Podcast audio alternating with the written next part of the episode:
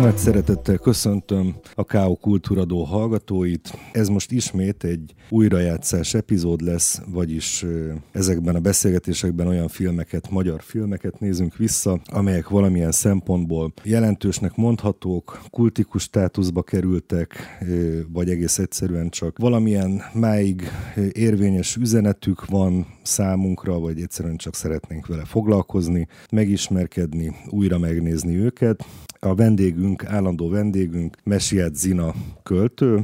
Sziasztok! A podcast szerkesztőnk Zsolnai György. Sziasztok! És én pedig Falvai Mátyás vagyok. Erre az alkalomra három, talán lehet mondani, hogy kultikusnak számító, vagy kultfilmnek számító felnövés történetet válogattunk össze. Az egyik Török Ferenc 2001-es filmje a Moszkva tér, a másik kettő pedig Reisz Gábor filmjei. Egyrészt a Van valami furcsa és megmagyarázhatatlan, valamint a néhány évvel később készült Rossz Versek című filmek. Ugye az 2014, a Van valami, a másik igen, 2018. 2018-as, így van. Úgyhogy igazából Reisz Gábornak a filmjeivel kapcsolatban még az, hogy film, nem is vagyok benne biztos, hogy kijelenthetjük. Eleve azon is esetleg érdemes elgondolkodni, vagy valamilyen módon magunknak definiálni, hogy egy kultfilm mitől válik kultfilmé. Én azt gondolom, hogy részben egyébként az, amiatt is,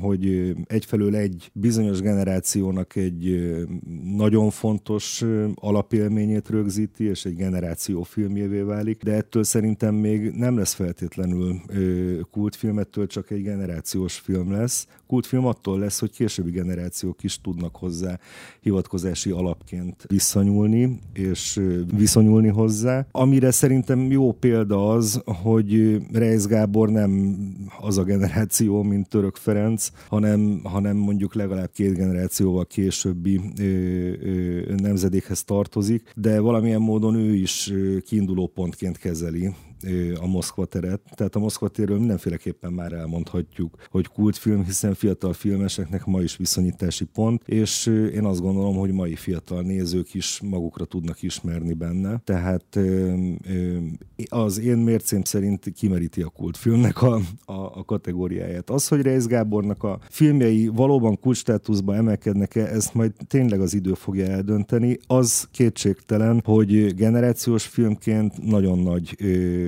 nagyon nagy hatással volt, mondjuk akkor így a mi tágabban értelembe vett generációnkra, és talán ezért is lettek ezek ilyen népszerű, még hogyha sok tekintetben vitatott filmek is, de mindenféleképpen azt gondolom, hogy inkább egy pozitív fogadtatás övezte őket, illetve övezi őket azóta is. Ehhez a kérdéskörhöz, a kultfilm, nem kultfilm kérdéskörhöz van esetleg észrevételetek?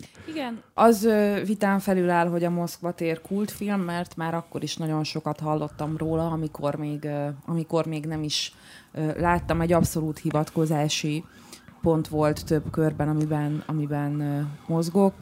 A Van valami furcsa és megmagyarázhatatlannál pedig én most tettem fel magamnak a kérdést, hogy ez kultfilme, mert amikor kijött, akkor egy akkora hype volt körülötte, hogy valahogy adottnak vettem, hogy ennek a kultfilmség a sorsa, viszont abban nem vagyok biztos, hogy ezt be tudja-e teljesíteni, ezt valóban a későbbi korok fogják eldönteni, de most az újranézés során én azt a kérdést tettem föl magamnak, hogy amikor ez kijött, akkor vajon Budapesten kívül is generációs filmnek számít-e ez a film, vagy akár megütötte azt a népszerűségi szintet bárhol máshol, mint itt, és ettől aztán lehet-e ez később kultfilm? Nem tudom, de engem ez nagyon foglalkoztatott. A Rossz Versek pedig ugye a legkésőbbi, annál pedig végképp nem tudok állást foglalni abban, hogy kultfilm, vagy nem, vagy az lesz, vagy nem. De számomra az inkább volt generációs, mert úgy éreztem, hogy sokkal tágabb az értelmezhetőségnek a szkópja. Tehát, hogy kevésbé redukálja le egy társadalmi csoportra a megjelentett figurákat és problémákat. De lehet, hogy ezt rosszul látom, ez egy ilyen benyomás inkább. Arról lenne talán érdemes egy pár szót beszélni, hogy miért ezt a három filmet válogattuk össze, illetve hogy mi köti ezeket össze azon kívül, hogy mindegyik fiatalokról szól.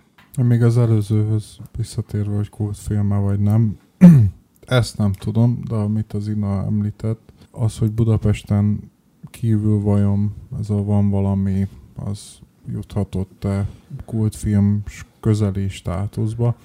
Igazából ez lehetséges, hogy mind a három filmnél fontos kérdés, mert a Budapest reprezentáció, meg azok az élmények, amik ott megjelennek nagyon erősen, és talán a Moszkva térben még erősebben, mint a többiben.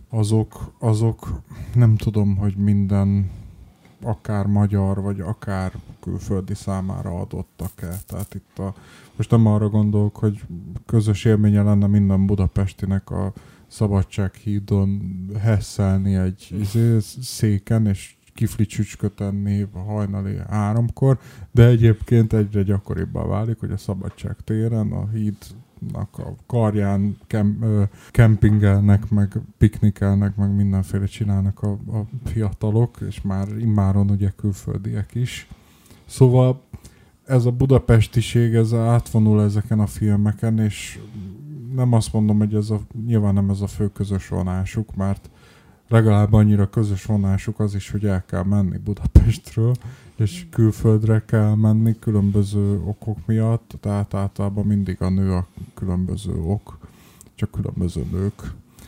De nem tudom, hogy ez nyilván már sokkal inkább benne van a nem budapestiek számára is, csak lehet, hogy náluk úgy van, hogy el kell menni Budapestre, nem pedig Lisszabonba, Párizsba, Bécsbe és Amsterdamba. Szóval bennem csak ezek merültek föl, és hogy még mi köti össze a három filmet, erre nem tudok megfejtést adni, de miközben bár jó, van valami kezdetleges megfejtésem, de az a vicces megfejtésem az az, hogy Kovács Zsolt, nem a színész. Igen. Aki meglepődtem, igen. Hogy hát a Reisz Gáboros filmeket nem lepődtem meg, de amikor most újra néztem a Moszkva teret, és hogy ő az osztályfőnök, és hát ugye ez egy 15-20 évvel ezelőtti film, és nagyjából ugyanazt a figurát, ugyanazon a hangon, még talán kevésbé dohányosan, de ugyanazt azt a tök jó karaktert adja. Úgyhogy nekem ő volt a másik összekötő kapocs. Nekem az összekötő kapocs az több dolog is. Az egyik, az egyébként nekem is Budapest, mert amikor megnéztem egymás után ezt a három filmet, nagyon éreztem, hogy ezek nagyon, nagyon pesti filmek, jó budai a Moszkva tér, de hogy nagyon, nagyon budapesti filmek, és ezért is merült fel bennem az, hogy vidékiként hogyan lehet értelmezni. De ez a zárójeles rész inkább az, hogy mindegyikben bele van oltva generációs probléma és korszellem. És ezek azok, amik... Tehát, hogy mindegyik filmben kevéssé hangsúlyos a történet, sokkal hangsúlyosabbak a karaktereknek a fejlődése, problémája, megküzdése. Tehát az, hogy hogyan néznek szembe az életük megváltozásával, mennyire vannak összezavarodva, mennyire sem. Meg hát ugye az, hogy egyébként én azon is gondolkoztam, hogy vajon azért tudnak-e sokan azonosulni ezekkel a filmekkel, mert mindegyik filmnek a főhőse egy kicsit passzív. Tehát, hogy nem a klasszikus hősöket látjuk itt, akik aktívak, és mennek, és megváltják a világot, és a többi, hanem a csendesebb, gondolkozósabb, kicsit sodródó karakterek. Igen, introvertett, tétova figurák. Igen, és azon is gondolkoztam, hogy vajon ezért fogadták-e olyan nagy üdrivalgással a Vant, amennyire láttam, mert azok, akik mondjuk nem egy domináns karakterek, hanem kicsit ez, amit a Van főhőse is megtestesít, hogy ők akkor kaptak egy egy ilyen validálást gyakorlatilag saját magukra, vagy egy tükröt, vagy stb. Igen, ugyanakkor azt is érdemes föltenni kérdésként, hogy mi az, ami megkülönbözteti egymástól ezeket a filmeket, és nekem az volt furcsa, azzal szembesülni ismét, hogy a Moszkva tér az nem kvázi egyidejűleg készült arról a korról, amelyik bejátszódik, hanem bő 10 évvel később. Tehát az egy ilyen retrospektív nézőpont, vagy egy ilyen újraalkotása ennek a 80-as évek végi rendszerváltozás környéki időszaknak, míg a Van és a Rossz versek azok mind a jelenkori Budapestben játszódnak. Ebből a szempontból is érdekes volt, hogy egyébként nagy valószínűséggel Török Ferencnek és a kollégáinak nem volt nagyon sok dolga azzal, hogy rekonstruálja a 89-es Budapestet, mert akkor még sokkal több minden volt meg abból a világból. Hát igen, például nem csak az, hogy ma már Moszkva tér sem létezik, de mint fogalom létezik a Moszkva tér, de ugye azon túl, hogy Szél Kálmán tér, de az a gomba presszótól kezdve ott a, nem tudom én, talán még ott a hamburgerező sincsen meg, bár nem tudom, de hogy ott azok a tereptárgyak sincsenek, meg a villamos forduló, amit ott a záróképben látni, igen. És miközben beszél a szereplő, hogy mi történt utána a karakterekkel a későbbiekben. És ugye rendkívül apolitikusan, tehát ott is tényleg ilyen hétköznapi dolgokról van szó. De közben látjuk, hogy ott kanyarognak a villamosok, meg jönnek-mennek. Hát most is kanyarognak, de máshogy más villamosok, nem csak máshogy néznek ki. Szóval nyilván ez nekem, mint budapestinek, aki még a régi Moszkva teret, még nem is 89-ben, de azért ismeri, ezek nekem mondanak valamit, hogy tudom, hogy ma már nem úgy néz ki, és felfigyelek rájuk, de hogy...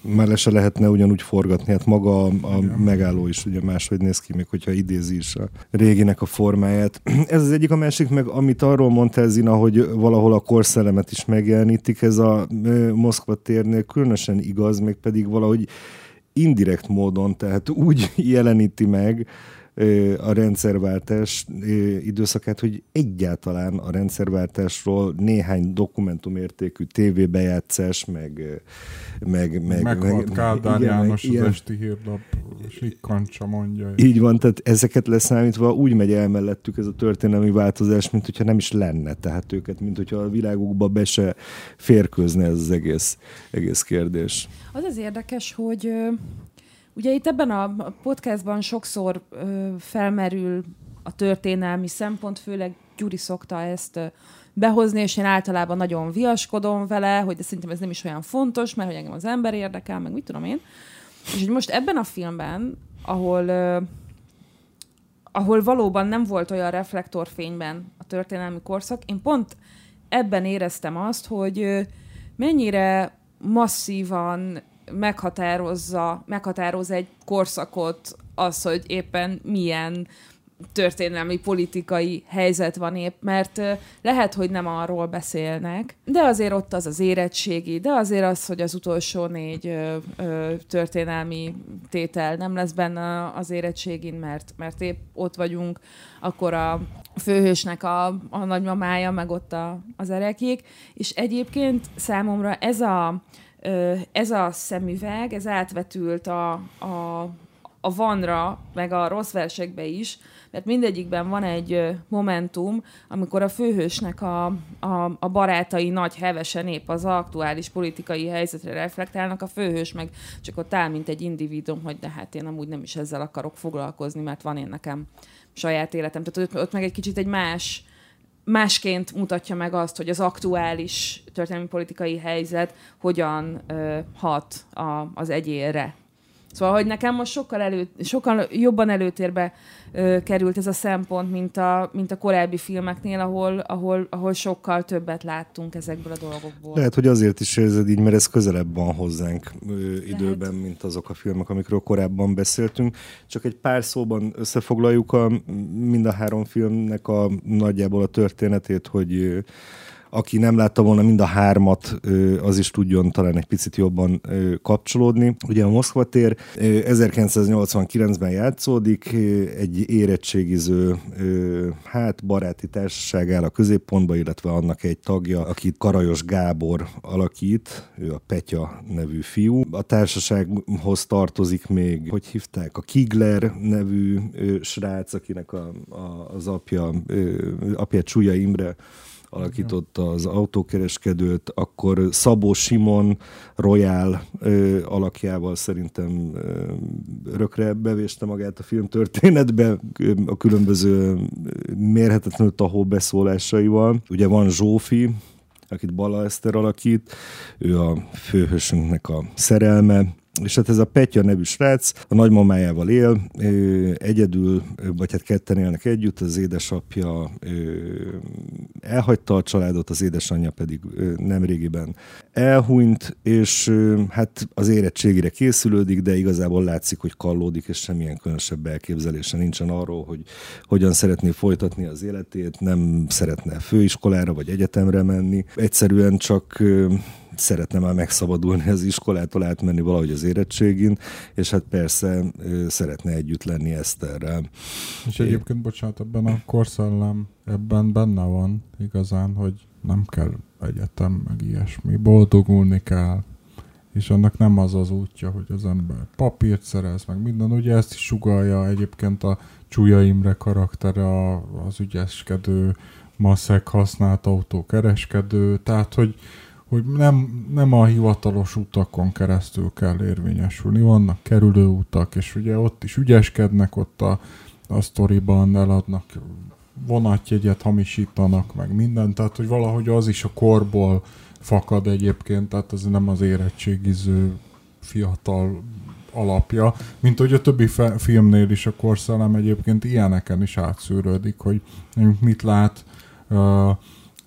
a jó életnek mik az ismérvei számára, és az, hogy ő tovább tanul, hát mire megy azzal az ember? Akkor lesz olyan Porsche, mint az autókereskedő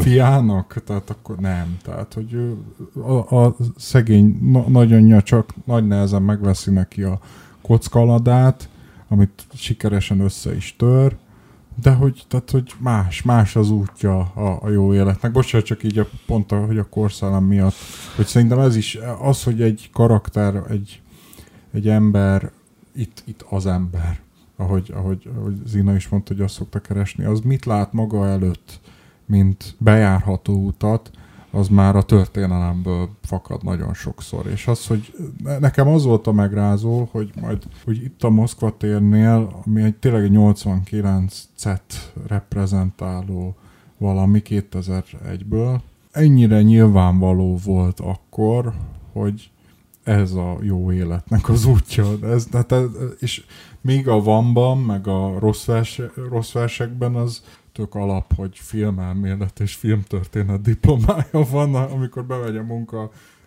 közvetítőhöz. Tehát, hogy és ugyanúgy nem talál el sehova, és ugyanúgy kallódásra készen várja az időt. De bocsánat, most tényleg közben vágtam, hogy... Igen, bár még ugye a Moszkva tér főhőse Petya még mindig valamivel életre valóbb, mint Reisz Gábornak a hősei. Igen, ugye ő ez a csendes életre valóak így. Tehát nem gondolnád, hogy képes, nem tudom én, önálló döntésekre, de mégis ő nem nagyon mutatja ki az érzelmeit, egy ilyen sokkal introvertáltabb, csendes, szinte gondolkodó, sztoikus hős. Meg ő hajlandó követni az intuícióit, és nem zavarodik össze tőle. Tehát, hogyha ő úgy érzi, hogy most akkor kimegy, ha úgy érzi, hogy visszajön, akkor visszajön. Meg nem zavarja az, hogy nem... most itt... Tehát ugyan mondja a barátjának, a Kiglernek, hogy nem menj már vissza a billába lopni még négy milka csokit, meg ilyesmi, milyen hülyeség. De amikor látjuk, hogy az amszterdami vonat az el fog menni, vagy hát akkor már Párizsba megy, de hogy el fog menni a vonat, akkor ott hagyja. Tehát, hogy azért ez... Nem tudom. Tehát arra gondolok, hogy ő neki ott... tényleg céltudatos, és tudja, hogy még akkor is, hogyha azért ezek impulzus döntések, de hogy azt, amit eldönt, amellett kitart, és abban, hogyha valaki segíti, akkor segíti, ha nem, akkor nem. És ugyanúgy ott hagyja egyébként a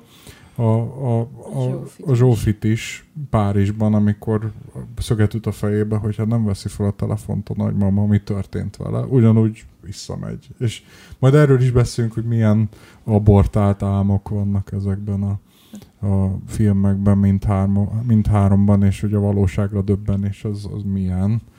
De hogy azért a három fő karakter, ugye két Reisz fő karakter és egy török fő karakter, azért nagyon más milyenek. Még akkor is, hogyha filmek témájukat tekintve hasonlítanak, azért itt 2-1 arányban a 2010-es éveknek a öntudatlan sodródása nyert a 89-es ügyeskedjünk világával szemben, úgyhogy de most ezt a meccset mi hoztuk létre, szóval ilyen szempontból, hogy mondjam, hát meg ugye azért, tehát, hogy én ez a 2-1 jelent azért nem tartom teljesen jó aránynak, mert szerintem a Van valami furcsa és megmagyarázhatatlan, és a Rossz versek, az szerintem ugyanaz a film.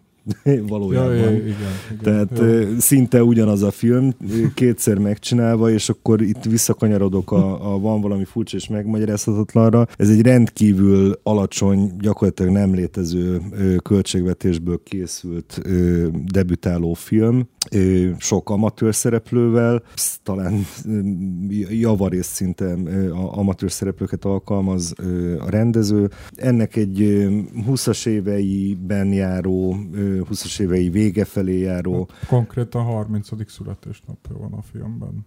Igen, fiatalember és az ő baráti köre a főszereplője, és hát itt egyrészt az elveszített szerelem utáni fájdalom, a továbblépésnek a nehézsége, illetve hát szintén az életkezdés, az elnyúló életkezdési válságnak a történetét látjuk. A Rossz versek esetében egy már több mint 30 éves fiatalember, 33 igen, éves fiatalember a főszereplője, aki az elveszített szerelem és az elhúzódó életkezdési válság problémájával küzdik. Úgyhogy röviden így foglalnám össze a tökéletes összefoglalója a cselekménynek, igen, mert ugye igen. Az valójában nagyon-nagyon egyszerű, és egy A4-es lapra meg lehetne rajzolni egy zsírkrétával. Szerintem még azt érdemes elmondani, hogy a Rossz versekben maga a rendező, forgatókönyvíró Reisz Gábor játsza nem önmagát, hanem a fikcionalizált karakterét, nem is tudom, valamilyen Tamás. A Van valamiben pedig Áron, a főszereplő. Szentesi Áron, aki pedig... Ferencik Áron játsza. Igen. Csak egy gondolat erejéig visszacsatolok egy korábbi észrevételemhez, hogy ugye a Rossz versekben sok visszatekintés van gyerekkori pillanatokra, emlékekre, és ugye itt is az adott korszakoknak 80-as évek legvége, 90-es évek különböző időpontjai, tehát hogy ezeknél is a világ újra teremtése egy fontos szempont volt. Tehát azért annak ellenére, hogy ezek a jelenben játszódnak, a Reisz Gábornak a filmjei, itt is megvan ez a retrospektív nézőpont, és ugye Reisz Gábornak már nehezebb dolga volt, amikor ezeket rekonstruálnia kellett, mint Török Ferencnek, mert akkor a Moszkva tér forgatása idején még sok minden megvolt abból a világból, amikor játszódott a Moszkva térnek a cselekménye. Igen, de egyébként nekem az volt az érdekes ezekben a visszatekintésekben, hogy az emlékek megkérdőjelezhetősége az nagyon erősen téma volt a Rossz versekben, hogy hogyan tudjuk rekonstruálni az emlékeinket, ami ugye felveti egy kicsit azt is, hogy hogyan tudunk rekonstruálni egy korábbi korszakot, és az nekem nagyon tetszett, hogy nem rejtette véka alá ezeknek a dolgoknak a megkérdőjelezhetőségét. Az érdekes észrevétel volt, amit Zina mondott, hogy ugye ezeket alapvetően próbáljuk valamilyen módon, valamiféle kategóriába, vagy valahogyan felcímkézni ezeket a filmeket, és ugye jobb hiány ezt a coming of age kategóriát használjuk rájuk, ez az ilyen felnövés történetek, vagy egy generációnak az éppen az életkezdéséről szóló filmeket szoktuk ezzel jelezni, és hogy mennyire furcsa az, hogy a Török Ferenc filmjében, Török Gábor filmjét is megnézném a Moszkva térről, hogy a török, bár az valószínűleg nem foglalna állást valószínűleg ilyen határozottan. Tehát a Török Ferencnek a főhőse, hát 18-19 évesen érkezik meg, és kezdi meg az életét, és a Rossz Versek főszereplője még 33 évesen is még éppen hogy csak kezdegeti, és még mindig nehezen megy. És hát ilyen alapvető beilleszkedési, felnövési problémákkal most a szerelmi szálat is nyilván lehetne boncolgatni, meg sok egyéb aspektus, de hát ilyen problémákkal kell szembenézniük ezeknek az embereknek, hogy tényleg beilleszkedés, munkavállalás, beállni a sorba.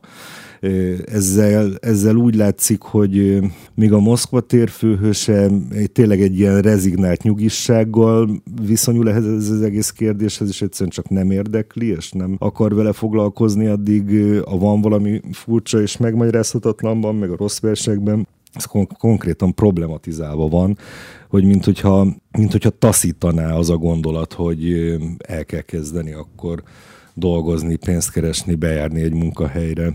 Sőt, hát a Rossz Versekben gyakorlatilag az a kvázi az önmagának az eladása lenne, hogyha például elvállalná azt a nem tudom, ilyen reklámos szerződést, ami mondjuk biztos megélhetést jelenthetne neki. Igen, és többek között egyébként szerintem ezért, tehát hogy ezzel sugározza a korszellemet például a Rossz Versek, mert amennyire látom, ez nagyon sok 25-től a 30 pluszig élő embernek problematizált dolog. És egyébként még az jutott eszembe, hogy így kicsit így, mikor megnéztem ezt a három filmet, végig gondoltam a korábbi filmjeinket, amikről beszélgettünk, például az Álmodozások. Kora jutott nagyon erősen eszembe, hogy tulajdonképpen az is egy coming of age film, de ott nem kérdőjeleződik meg ez, hogy ott fel sem merül az, hogy nem lépsz be a társadalomba, hogy nem tagozódsz be, hogy nem adod föl az álmaidat. Nem, ott az álmuk, hogy érvényesüljenek ezen a keretrendszeren belül. Igen. És hogy ez teljesen megváltozott, és nagyon érdekes ezt látni, és talán ezért is ennyire problematikus ezekben a filmekben ez a kérdés, mert a szüleink generációjánál, nagyszüleink generációjánál, stb. Ez kevésbé merült fel, és furcsa azzal szembenézve, hogy most meg felmerül, és nincsenek annyira ennek a kezelésére eszközeink, vagy tanult példáink. Talán ez válasz lehet arra, hogy miért váltottak ki ezek a filmek nagy vízhangot, meg üdrűvalgás. Tehát, hogy egy ilyen generációs, nem tudom én, életérzést, vagy egy ilyen dilemmát ragadott meg akkor ezek szerint. Amit korábban kevéssé ábrázoltak talán, de ebben cáfoljatok, meg lehet. Én úgy érzem, hogy egyébként minden mellett egy picit emiatt is, nem tudok mást mondani erre, kicsit kevésbé kedvelhető karakterek a Reisz Gábornak a karakterei, mert valahogy úgy Isten igazából nem is feltétlenül érted, hogy mi a bajuk. Érted? Igen. És emiatt egy kicsit idegesítő a dolog, tehát hogy az az alapvető vitalitás, ami ahhoz kell, hogy azért legalább két lépést megtegyél, az sincsen meg bennük, és hát egy olyan vergődést kell nézni folyamatosan, amin úgy azért egy kis, nem tudom én, azért úgy tovább lehetne lépni, hogyha az ember egy kicsit így összeszedi magát. Tehát gyakorlatilag ezek vergődések az én szememben. Miért lehet ez egyébként? Miért alakulhatott át így mondjuk a nem tudom én, az ilyen beilleszkedés kérdésköre ez alatt a 20-valahány év alatt a fiataloknak a szemében? Tehát emögött lehet-e valami tényleg olyan társadalmi nem tudom én, változás, ami ilyenné alakította mondjuk a mi generációnkat, meg az utánunk jövő generációkat. Nem vagyok ebben biztos, de nekben nem az merült fel, hogy talán azért, mert azért azt úgy hallgattuk, hogy hát bármi lehet belőled, meg el tudod érni, amit szeretnél, meg tarts ki az álmaid mellett, és akkor majd jó lesz. És nem. És ez a csalódás, és az, hogy de hát vannak az embernek álmai, de hát nem megy velük semmire. Az ezzel való szembenézés, vagy nem szembenézés, csak az ezzel való vergődés, az itt láthatóvá válik. Hát azért az, hogy nem tudom mennyire fed le generációs élményeket, egyfajtát biztosan lefed, de hogy ez kiterjesztő értelemben használnánk, legfeljebb egy-két olyan élmény van, amivel lehet azonosulni, de van például a Van valamiben a főszereplő, hát aki 29 éves, ezt a 30.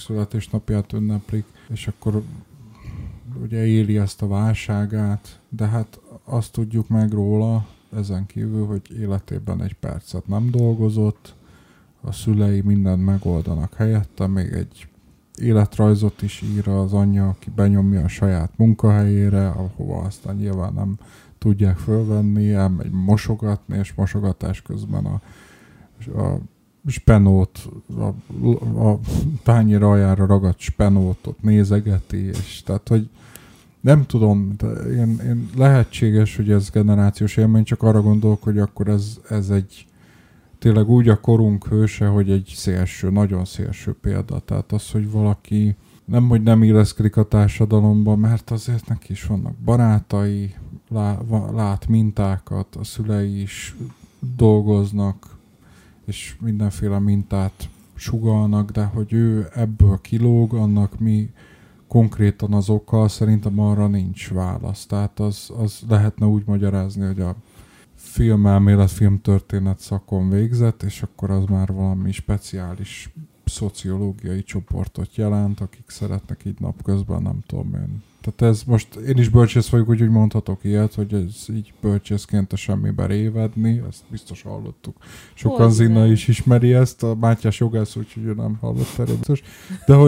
De hogy ez a fajta hozzáállás lehet, hogy egy bizonyos közegben generációs élmény, de én nem vagyok benne biztos, hogy ez tényleg mindenkinek. Sokkal inkább generációs élménynek gondolom azokat a mondjuk, amikor elmegy inni a barátaival, szintén budapesti, ez a Van valaminél vagyok még, bocsánat, és akkor ott a diszkrét termék és egyéb kocsma nével helyezések mentén az ember ráismerhet esetleg korábbi élményeire, de hogy vagy amikor bár én be nem tettem oda a lábamat, de el tudom képzelni, hogy sokan ott esznek a főzelék falóban, beszélik meg a politikát esetleg, vagy az is talán generációs élmény, az a végtelen csóróság, de hogy úgy, hogy a haverjaival összejönnek, és akkor kihozzák a számlát, és próbálják össze könyvelgetni, hogy ki mennyit, mit vett, és hogy vett. Ez lehet egy élménye az embernek, esetleg a 20-as évei elején, közepén.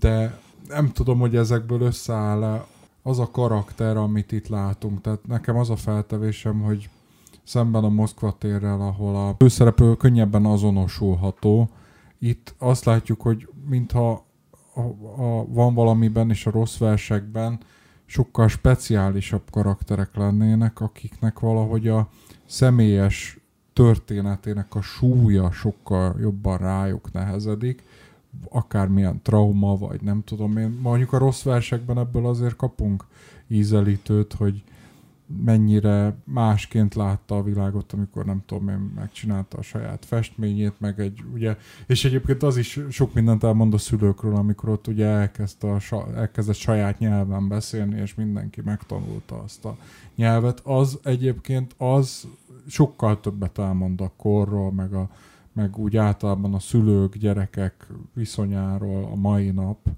hogy még akkor is a parabolisztikusan, tehát az, hogy inkább megtanulják azt a nyelvet, amit elkezd beszélni a gyerek, mint hogy más nevelési módszerhez fordulnának, és tehát hagyják, hogy a kreativitás az kiteljesedjen, most nagyon szépen fogalmazok, nem pedig valamilyen irányba próbálnák őt nem vagy terelni, hanem kézen fogni, vagy orientálni, vagy segíteni őt abban. Nyilván akkor még nagyon kicsi volt, tehát ezt most csak így elrugaszkodva mondom, de az, hogy végtelenül a gyerek nézőpontja az első, az hozza létre azért a Mama Hotel jelenséget is, ami lehet már generációs probléma, és az már sokkal inkább generalizálható abból a szempontból, hogy hát elég sokakat érint azért, hogy mondjuk önálló lakás, albérlet, stb. A megszerzése, ugye az egy valódi életkezdési válság, mint az, hogy van albérletem, van lakásom, stb. És nem tudok mit kezdeni magammal. Az már egy ilyen egzisztencialista sztori, ami majdnem minden korban egyébként megvan, hogy itt az élet, megérkeztem, és nem tudom, mit kell vele kezdeni, hogy kell élni. Tehát az már túl van a felnövésem, mintha az lenne maga a felnövés, hogy rájövök, hogy nem lehet ezzel semmit se kezdeni, hanem rajtam múlik, mit teszek vele. És ezek a felismerések nem mindig jönnek el a filmben egyébként. Talán a Rossz Versekben eljön, igen. De ha van valamiben, én ott egyáltalán nem éreztem ezt. Ott minthogyha az alkotó is egy korábbi fázisban lett volna, még a szülőköz való kapcsolódásban is. Hát olyannyira, hogy amikor vásárol egy repülőjegyet Hótrészegen, amivel másnap reggel szembesül, arról az apja kap egy SMS-t. Tehát ez azt jelenti, hogy még junior bankkártyája van, vagy nem tudom, hogy a faterján még mindig kap értesítést arról, hogyha költ.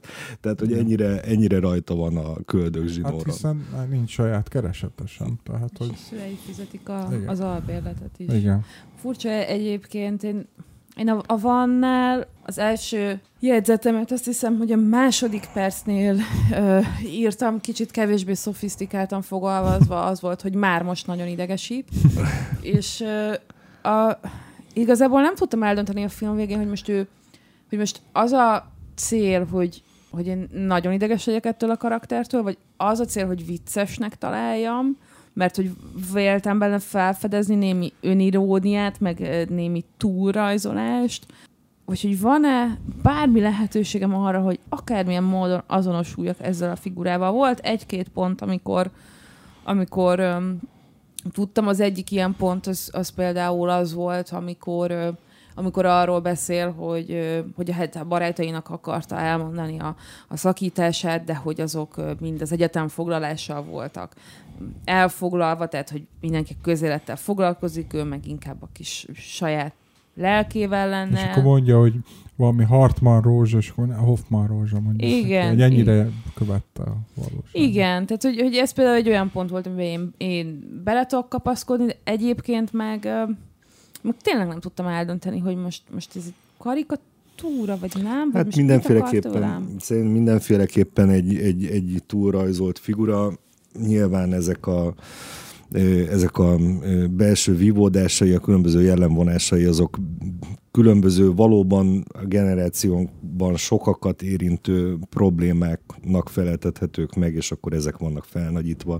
Tehát semmiképpen nem mondanám egy realista alkotásnak, egyébként formanyelvileg sem, és ami miatt mégis annak ellenére, hogy a főszereplővel viszonylag nehéz azonosulni, ami miatt mégis rendkívül szórakoztató szerintem mind a két film, az a rengeteg formai játék, amiből fölépül, és ez a végtelenül kreatív hozzáállás a filmkészítéshez, hogy a filmen belül lényegében bármi megtörténhet, és tud arról a film, hogy csak egy film, és ezért aztán minden olyan eszközt, amit a filmmel alkalmazni lehet, azt alkalmaz is. És nem öncélúan, tehát nem dobja le magáról a film ezeket az eszközöket, hanem nagyon organikusan belesimul. Ez egyébként szerintem a Rossz Versekben jobban sikerült, a Vanban kevesebb ilyen hű dolog volt, hogy fú, ez mennyire jó volt itt, vagy ez mennyire illik.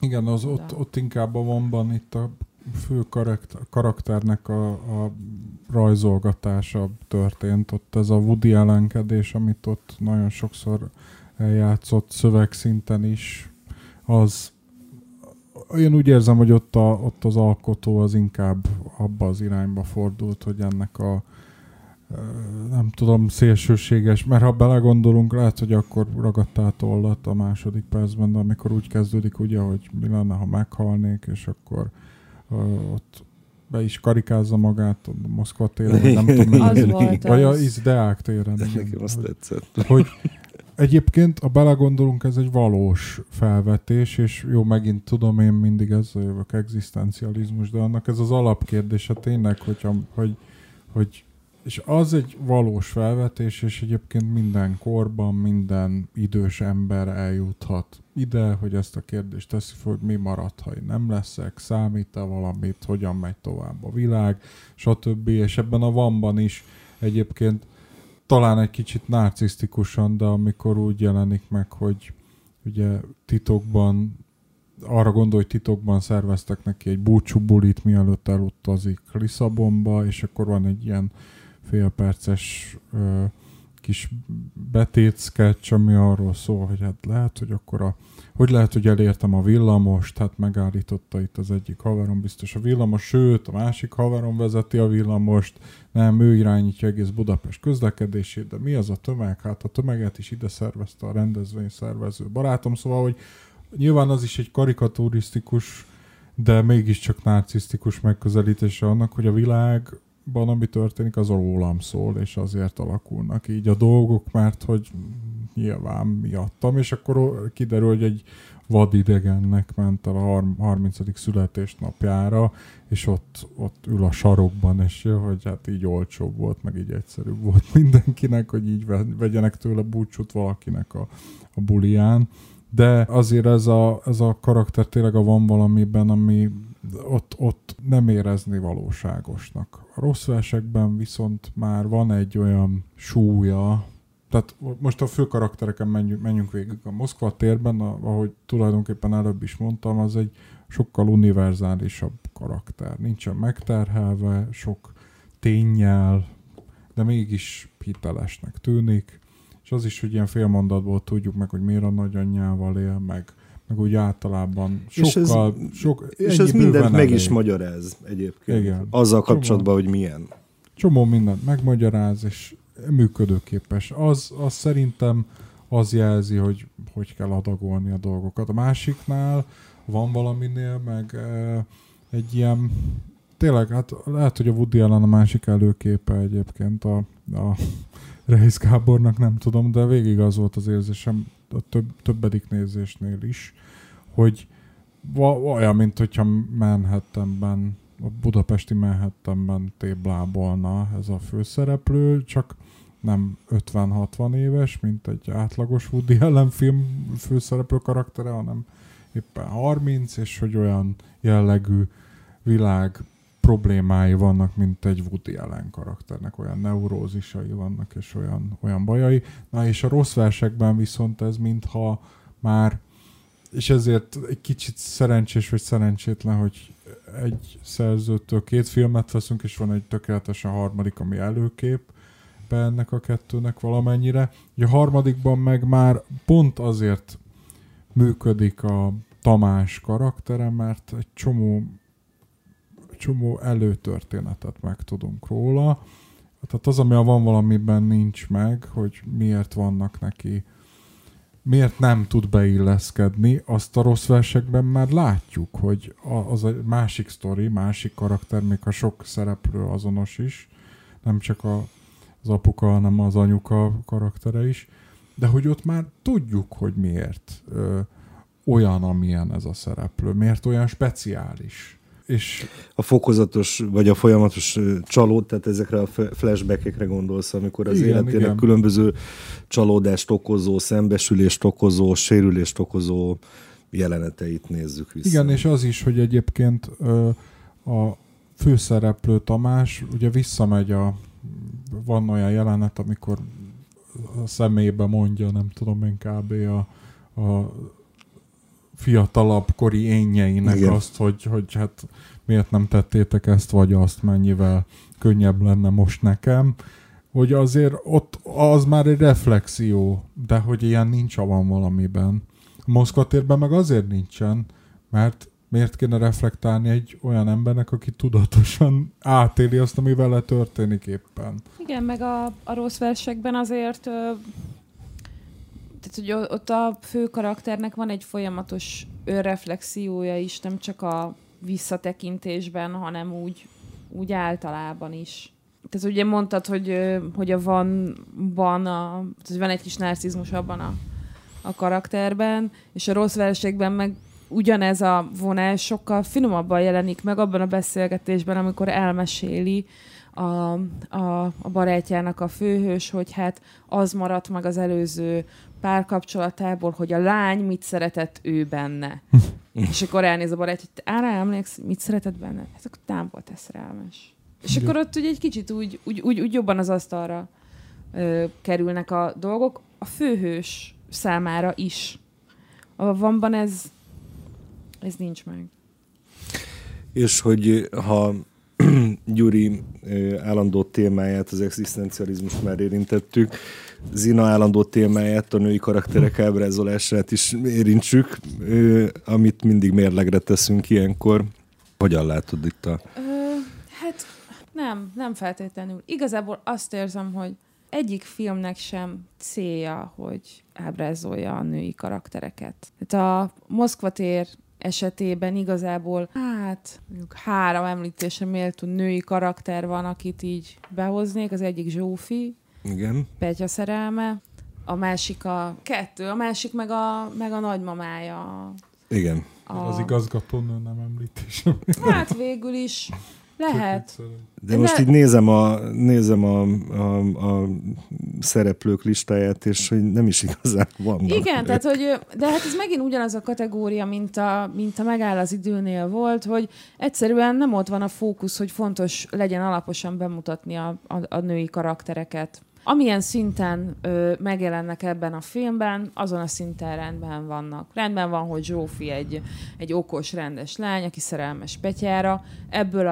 Ebből a nézőpontból, amiből tekintjük a filmet, nem is kell, hogy jobban bemutatva legyen. Nyilván ettől számomra nem is túl közeli ez a film, nem is volt rám semmilyen hatással, számomra ez nem lesz sose egy fontos film. Egyébként most láttam először, mert amikor először elkezdtem nézni, akkor 20 perc után abba hagytam, körülbelül 15 évvel ezelőtt. Más kérdés, hogy azért, mert elrakodtam DVD-lejátszom, de hogy nem vettem elő újra, tehát hogy nem érdekelt. A másik 2 filmnél meg aztán meg tényleg egyáltalán nem fontos ez a nézőpont, mert a női karakterek azok szellemek gyakorlatilag. Tehát a főhősnek a szerelmei, fogalmunk sincs, hogy milyenek, azt tudjuk, hogy hiányoznak.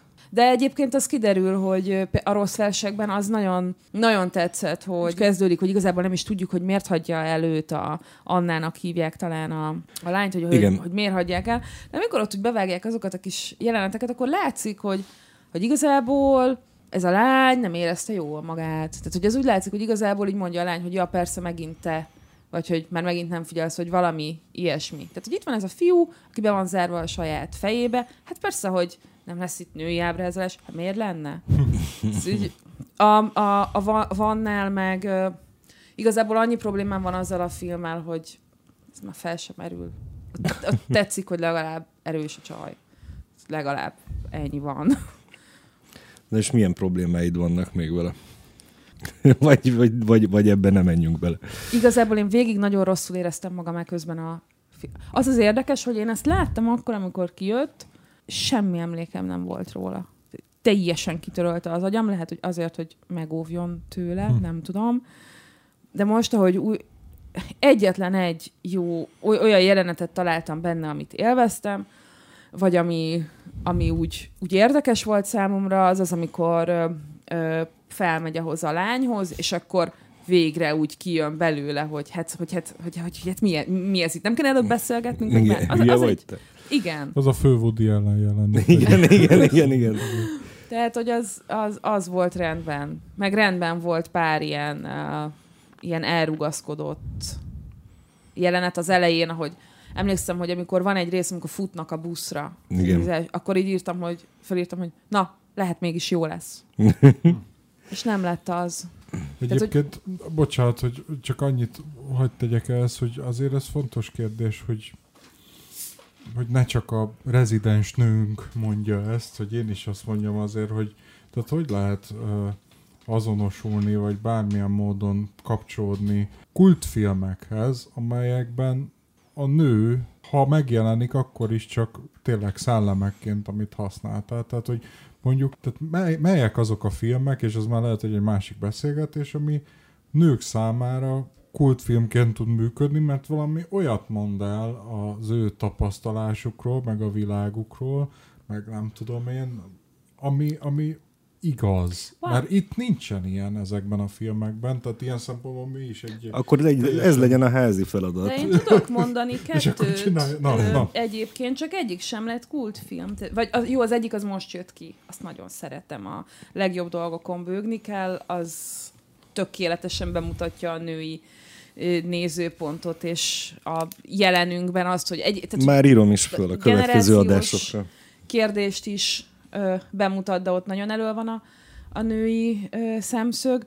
A másik, az pedig az Édesem Drága Böbe. Ezt kevesen ismerik, ezt a filmet, Szabó István filmje, ha jól emlékszem.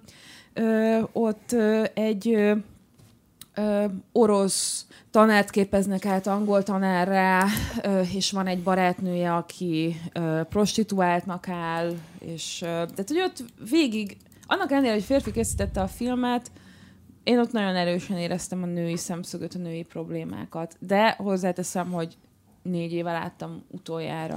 Mindig ott lyukadunk ki, amikor azon gondolkozunk, hogy milyen filmet vegyünk, vagy tűzzünk műsorra, úgymond. Mindig a Szabó Istvánnál kötünk ki, és mindig valahogy aztán azt beszéljük meg, hogy ne legyen már meg, már volt Szabó István, most igen, akkor megint legyen egy Szabó István, de akkor érdemes lenne vagy például újra Szabó, néznünk az Édesem Drága Böbét, akkor érdemes lenne a második trilógiájáról is beszélni, érdemes lenne még a... Szóval ott van még mihez nyúlni, úgyhogy előre is elnézést kérünk a hallgatóinktól, hogyha ez át fog alakulni majd egy ilyen Szabó István podcasttá. De azért ez tényleg fontos, mert nyilván amikor Mátyás nézi, én nézem ezeket a filmeket, akkor úgy fölmerülhet, de hogy nem ez az elsődleges szempont, hogy hiszen általában férfi nézőpontból mutatnak be filmeket, hogy mármint, hogy igen, de hogy ezek a filmek, amiket most itt tárgyalunk, azok valahogy mindig olyan férfias szempontúak, tehát hogy abból a nézőpontból vannak megfogalmazva, és akkor azt mondjuk, ez kultfilm, de hogy hogyan tud ehhez kapcsolódni úgy egy nő, hogy ne arra gondoljon közben, hogy azért tudok hozzá kapcsolódni, mert legalább megtudom, hogy a férfiak hogy gondolkodnak, tehát hogy... És ettől könnyebben tudok érvényesülni a társadalomban.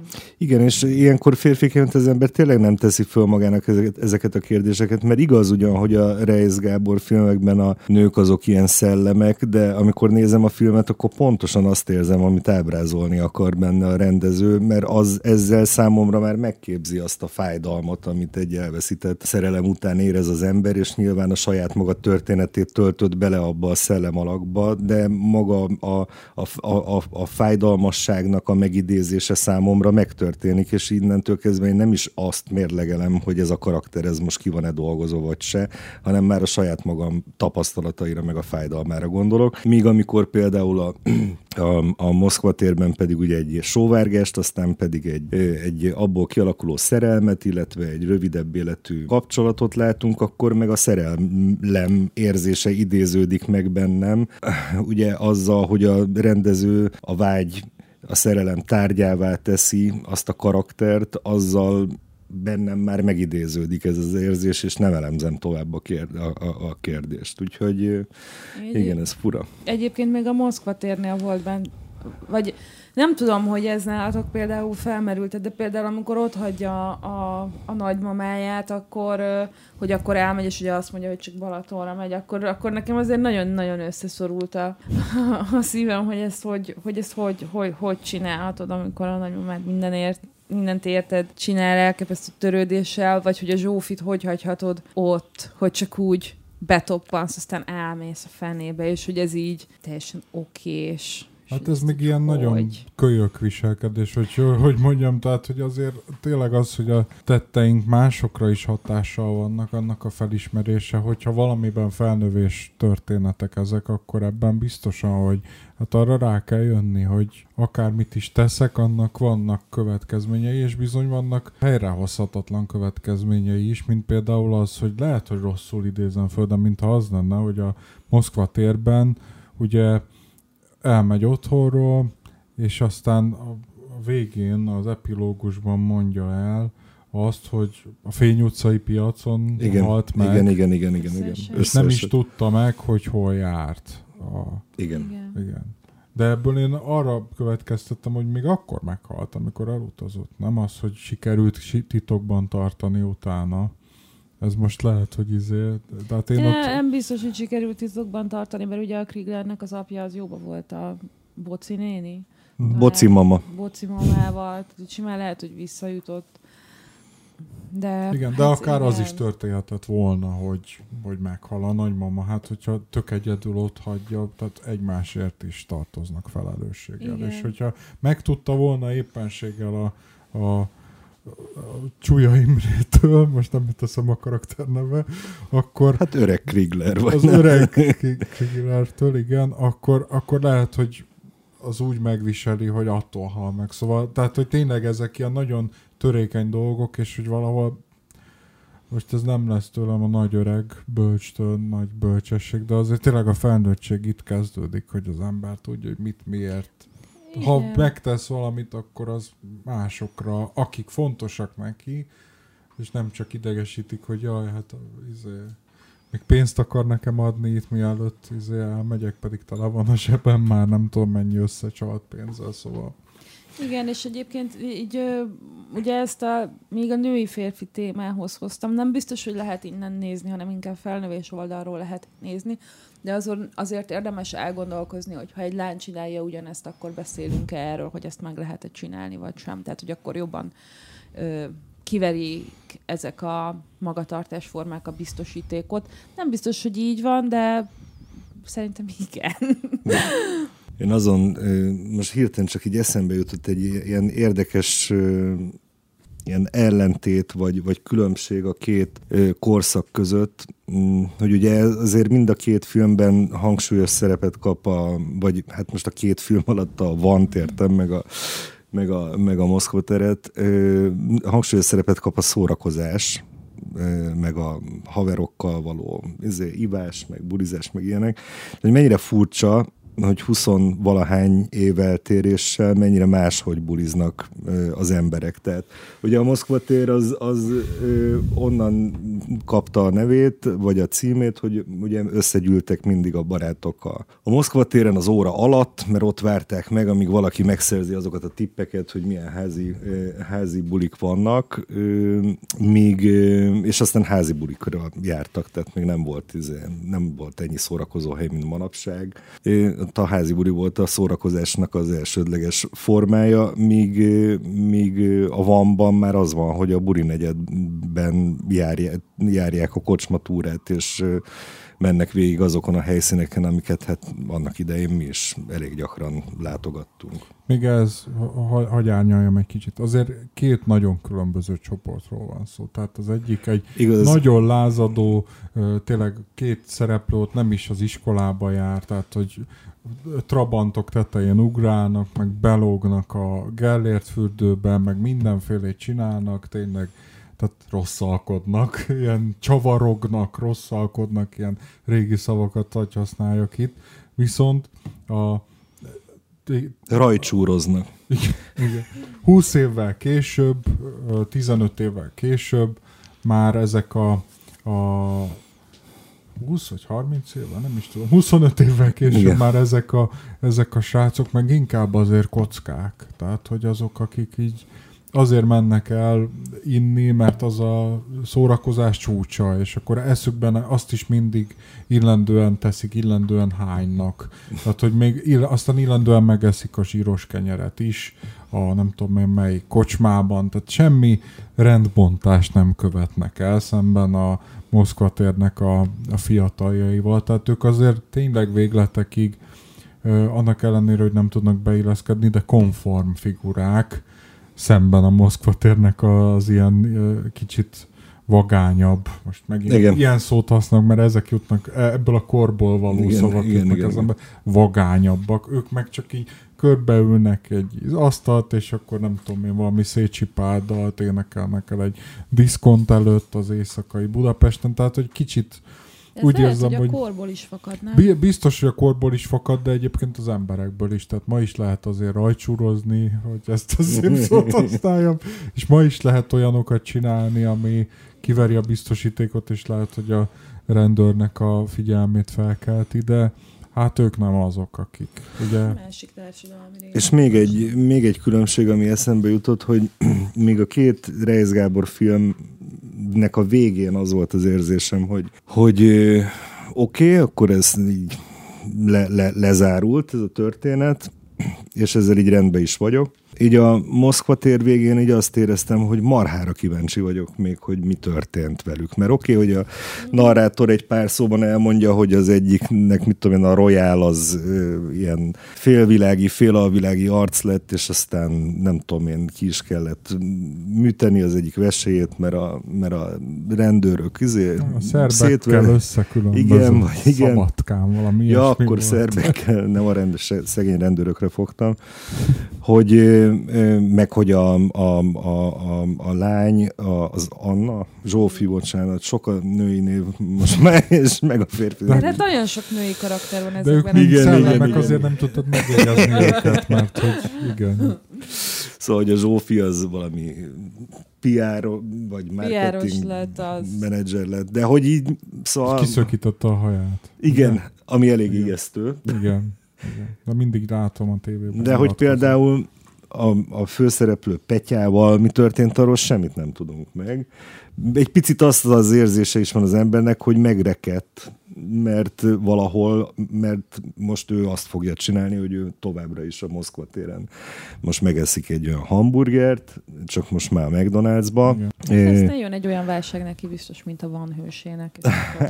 Témánál vagyunk. Igen, csak nem feltételezem, hogy olyan irányba kanyarodna az élete, de marhára érdekelne, hogy milyen irányba. Szóval őket így elnéztem volna ilyen sorozat szinten is még éveken keresztül. És szerintetek így a végéhez közeledve, miért kell mindig külföldre menni, és miért kell mindig visszajönni?